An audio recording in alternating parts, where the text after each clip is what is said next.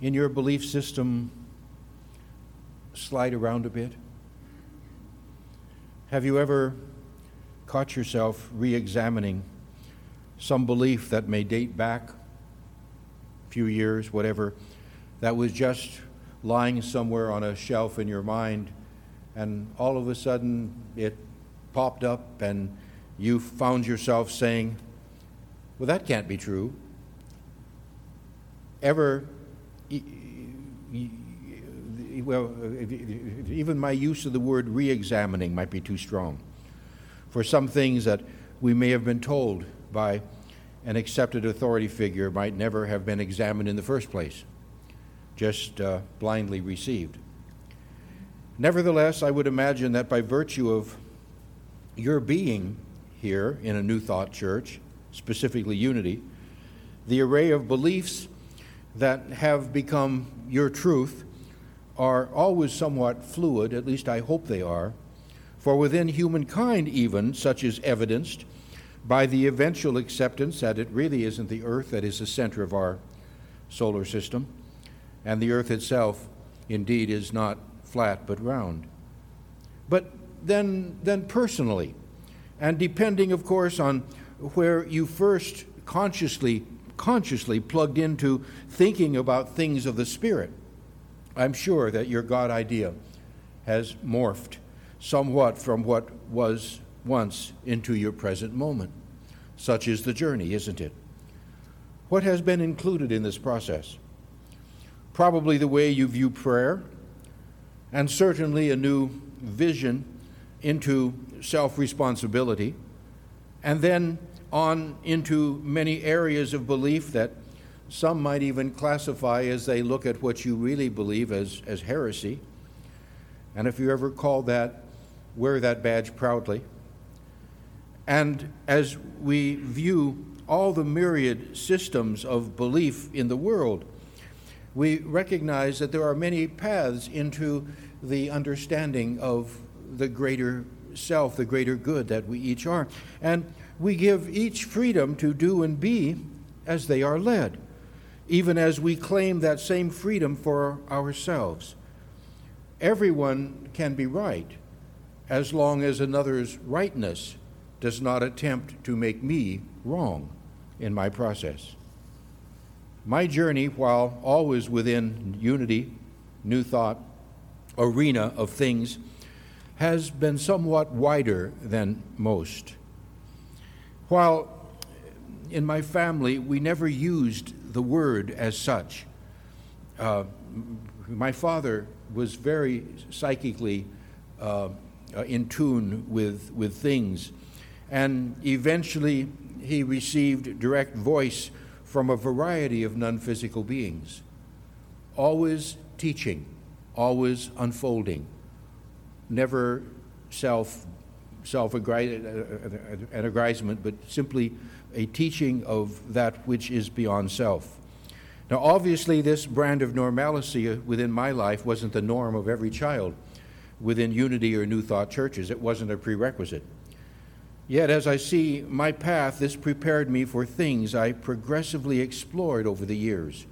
From an organization years ago called the Summit Lighthouse to the I Am St. Germain people to Course in Miracles uh, to the way of the mastery material, the way of the heart, and the ease of which Abraham's message now speaks to me of empowerment. Weird for some, but quite normal for me. I say this because today I am continually morphing my belief system. And even from not that long ago, in a different space, perhaps, of where I thought I was coming from, and then that grew into something different. So, as within our ongoing synoptic study of Unity's beliefs, we come to the subject of sin, salvation, and I'm throwing in karma today just for good measure should I have had this same subject 10 or 20 years ago, which I did, I would speak to it now with similarities, but certainly with differences. The bottom line to today's sharing would be sin, there isn't any. Salvation, you don't need it. And karma, not even in the picture. This is a no fault universe. I realize this flies squarely in the face of traditional religious belief thinkers who want to totally control what another believes and what they think, and even some new thought thinkers who, often like everyone else, are a mixed bag of many, many, many things. Sin, salvation, and for that matter, karma are oftentimes used as marketing tools or tools of control. And in my sharing today, and listen to what I'm saying, in my sharing today, they all have come about by and through the very understandable process of man attempting to make sense of everything as seen through his own fears, and then establish that uh, list of what beliefs should be believed, and then try to impose that upon others. So, where did these early pronouncements that have served as the underpinning for all subsequent writings come from? We really don't know for certain. We don't know who wrote the Pentateuch. I started this morning to say Matthew, Mark, Luke, and John, and then I caught myself. That isn't the Pentateuch, friends. How about Genesis, Exodus, Leviticus, Numbers, and Deuteronomy? That's the Pentateuch within the Jewish tradition. First five books of the Old Testament. Are you there this morning, by the way? I'm not hearing anything so far from you. All right, all right. All right, you're there. Excellent. But when we look at the Pentateuch, we can say, I think, without error, because of when it was written, that it wasn't Moses who wrote them. Even some of the writings of Paul are in question as to the authorship thereof. And it is a given that Jesus didn't write anything that we know of. Some would claim a dictation, perhaps, that was behind the Course in, a Course in Miracles or the Way of the Mastery material, and I have no problem with that whatsoever. So, what do we have today? A very convoluted document that has been altered over and over and over again. That, if, as some would say, is the unquestionably the uh, literal word of God, speaks at the worst to a very schizophrenic deity, and at the best, one with multiple personalities. Take your choice. Throw the Bible out? Of course not. But read it with wisdom. Seek to learn the idioms which are replete within its pages, and adopt a clearinghouse understanding of the nature of God through which you pass everything that you read if it isn't reflective of understanding love, then it probably isn't valid for your life today. Then remember, you also have access to the very same energy that the best of the biblical writers or elsewhere have ever written from, bad English. And when we get tuned in, tapped in, and turned on to this same energy, it is always relevant for us today for there is only now. You cannot really successfully live from what was applicable to someone 4,000, 2,000, 500, or 10 years ago, only for you and your now, right now. An analogy I heard the other day that was so interesting. It said if you have a map, let's say it was a very special map that was created by somebody in the, uh, in the 1500s, and it was meaningful to you, and you took that map and went to uh, some place today and said, Now, how do I get to this place over there? Would they look at the map? And they say, There's no freeways here, there's no roads, there's nothing that I can make relevant to where you want to go and to where you want to be. And if we understand that the Bible is sort of like that, and you have access to your own input from what is now applicable in your life, then the Bible can serve as a launching pad as you and I go more inward. The workings of things from a cosmic perspective, I think, are rather straightforward if we would know it. They take on the appearance of being complex because man has a real challenge in understanding the infinite through finite thinking and understanding, and jazzes up the story because it sells more to people who have convinced themselves that drama is a prerequisite to how life works. And drama almost always includes a kind of secret underpinning belief that such things as the need to beseech an outside God somewhere and evil are integral to everything as well.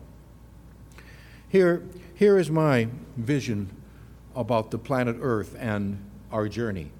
And it is one void of all vestments, all hierarchies, all scriptures.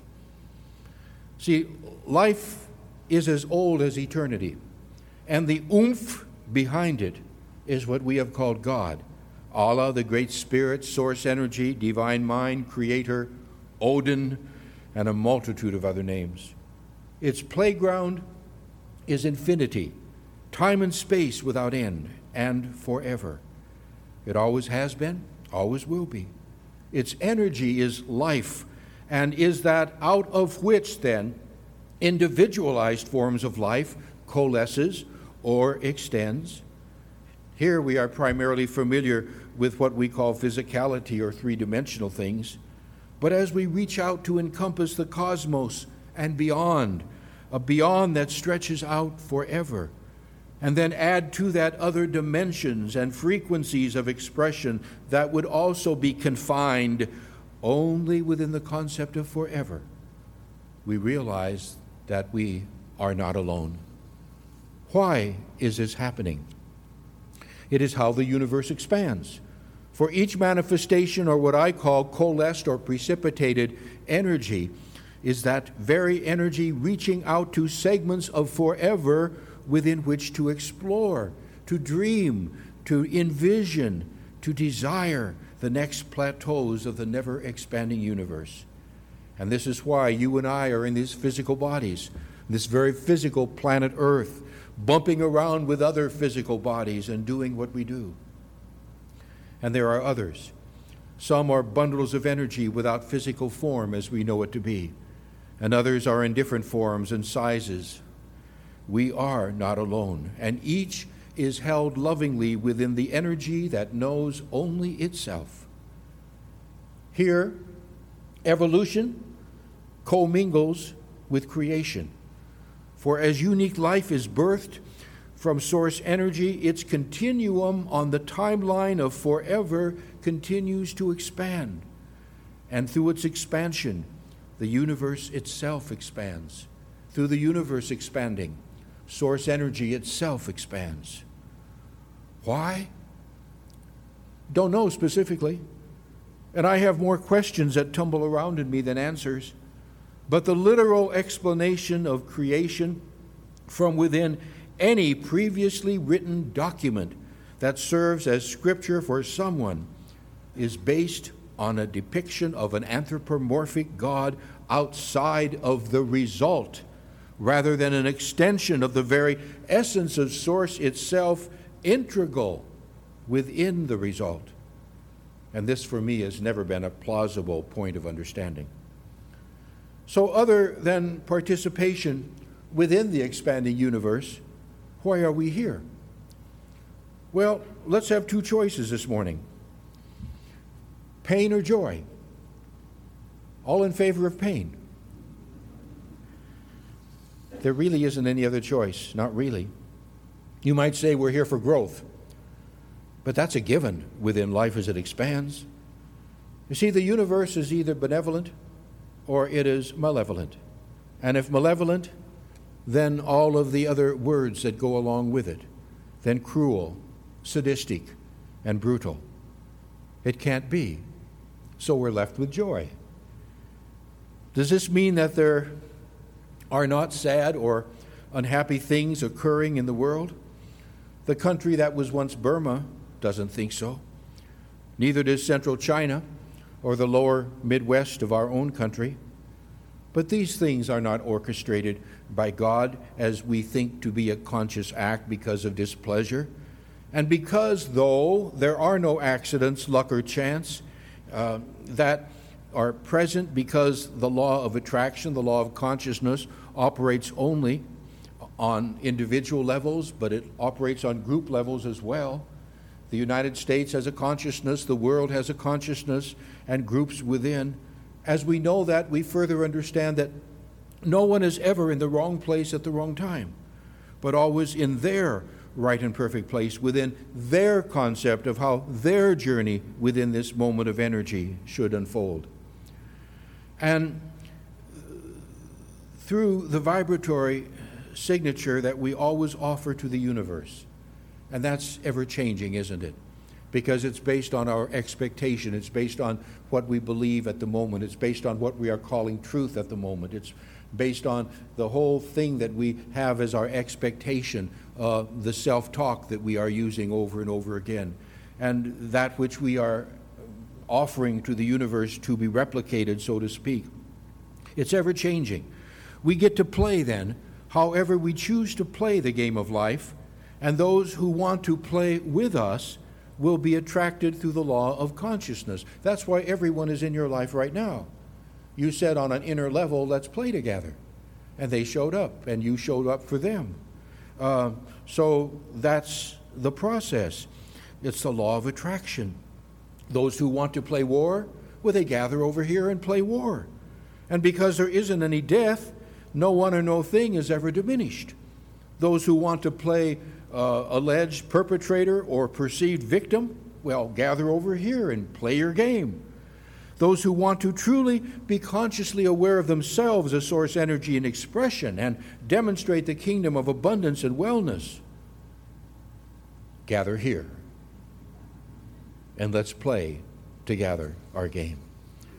So we agreed. Let's come out forth into physicality and play together. And through our adventures, we will know more clearly what we don't want and hence what we do want. Some then who are remembering how the law of attraction works will use these contrasts to only briefly give energy to what they don't want and begin to reach for energies that surround now what they do want to have, do, and be in their life the wellness, the prosperity, the harmony, the peace that they truly want to do, be, and have. You can tell a person who is in this frame of reference. They never stir around in what is. They never continue to have organ recitals or pity party recitals. They just simply are always in that optimistic, positive expression of what they know is in process because they know who they are. So, we can never get it wrong because we never get it done. We are eternal. But how does this interface with sin, salvation, and karma? I felt the need this morning to build a foundation prior to speaking to today's subject in, in a specific way, because without this broader picture, we would have to build upon a God idea when we speak of sin, sickness, rather uh, uh, karma, and uh, what is the other subject we're talking about, regardless. When we speak to these things, we would be basing it upon a God idea that never existed and yet has ever is ever seeking to exist within the belief systems of many who yet have a God outside of them and must offer supplicational prayers. When we make the transition, because we reemerge into the vibratory expression of our higher self, some would call it soul, there are no regrets, there are no angers, there are no hatreds, now only an extension of pure perception and understanding of our previous activity within a human experience that caused preferences to be born, and through our preferences and desires caused the very universe to expand. And hence, there is no karma, because we have never done anything wrong. Remember, we never get it done. We are eternal. Karma, as it is normally understood, is the process that as we again enter into physicality through the process of reincarnation, it brings us again and again and again into conditions where we reap what we have sown and where we are now wearing the other shoe, so to speak, presumably, so we will eventually learn not to do something or another ever again. If we cause pain, we will receive pain. If we were intolerant, we will receive intolerance, and so forth. You know, that would spell out a pretty vengeful universe, wouldn't it? And while it appears to help some explain away crappy things in their life. The only thing we ever bring with us into a new body is an eagerness to participate in the experience of life and a knowledge that I can move through each and every experience wherein I find myself and I can grow a greater, greater, greater. I can be a part of the joy. Remember, all thought, every thought that anyone has ever thought, it yet exists. So, yes, we could go back and through a process stir around in previous encounters we have had within physical life and stir around in the Queen of Egypt and the King of Siam and anything else that we can dream up that we were. And we can reactivate these energies in the now. But why do that? That isn't a very nice thing to do to the now, to bring what was once. And chances are you find that you have done and said and been absolutely everything that ever could have ever been. And yet, to bring that into the now isn't that which is too helpful. Granted, this initial energy is often diluted or adulterated as we come into life by the understandable process of buying into those around us who have forgotten who and what they are in the grand scheme of things. But we're all capable of, again, consciously re identifying ourselves with God, our source, and through this focus to be in the active process of creating our own reality the way we want it to be. So, what about sin or salvation? It all depends, I guess, on how we would define sin. If an offense to God, as this is generally accepted by a definition, then because it is impossible for an extension of source energy to offend itself, it could not be. Do you realize in this moment we have diffused all the marketing tools of the traditional church? We have taken it away.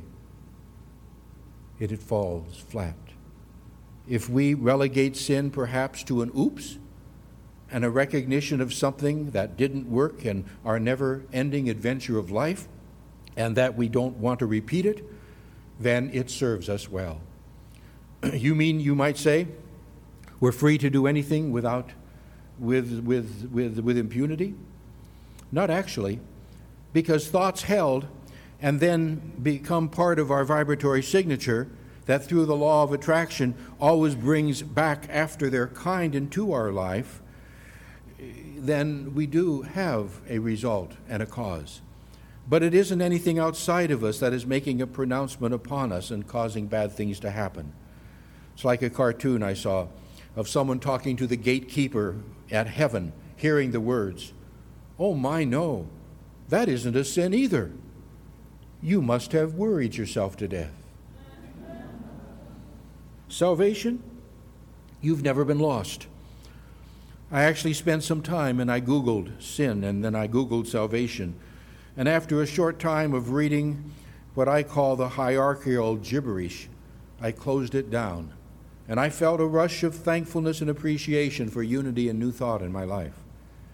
If you want to keep the word salvation as a part of your vocabulary, then, then give it a nude meaning. Let it be the process that is identified by your truly accepting that you are source energy and physical expression here on the leading edge of the expanding universe. See, knowing that is your salvation. Are you a sinner? Probably you've made a few mistakes that you will choose not to repeat. But in a classical religious sense, of course not. You are the very essence of the extension of that which is God or source energy itself. Salvation, in the classical religious sense of needing to be purged from something you or another did in order to be acceptable before God? Of course not. Living under the weight of karmic debt? Again, the only debt you and I ever have is choosing to not live in the now and know who and what we truly are. We have an addendum for you today, a gift at the end of the service that we will offer. It is called Karma Begone. It will be sprayed upon you. Directions Spray liberally in front of you and step forward into the mist, leaving your bad karma behind. Repeat as needed. Caution Karma begone will not work if you don't change your thoughts. words, and actions that created your bad karma in the first place. Satisfaction guaranteed, or double your problems back. Bless you.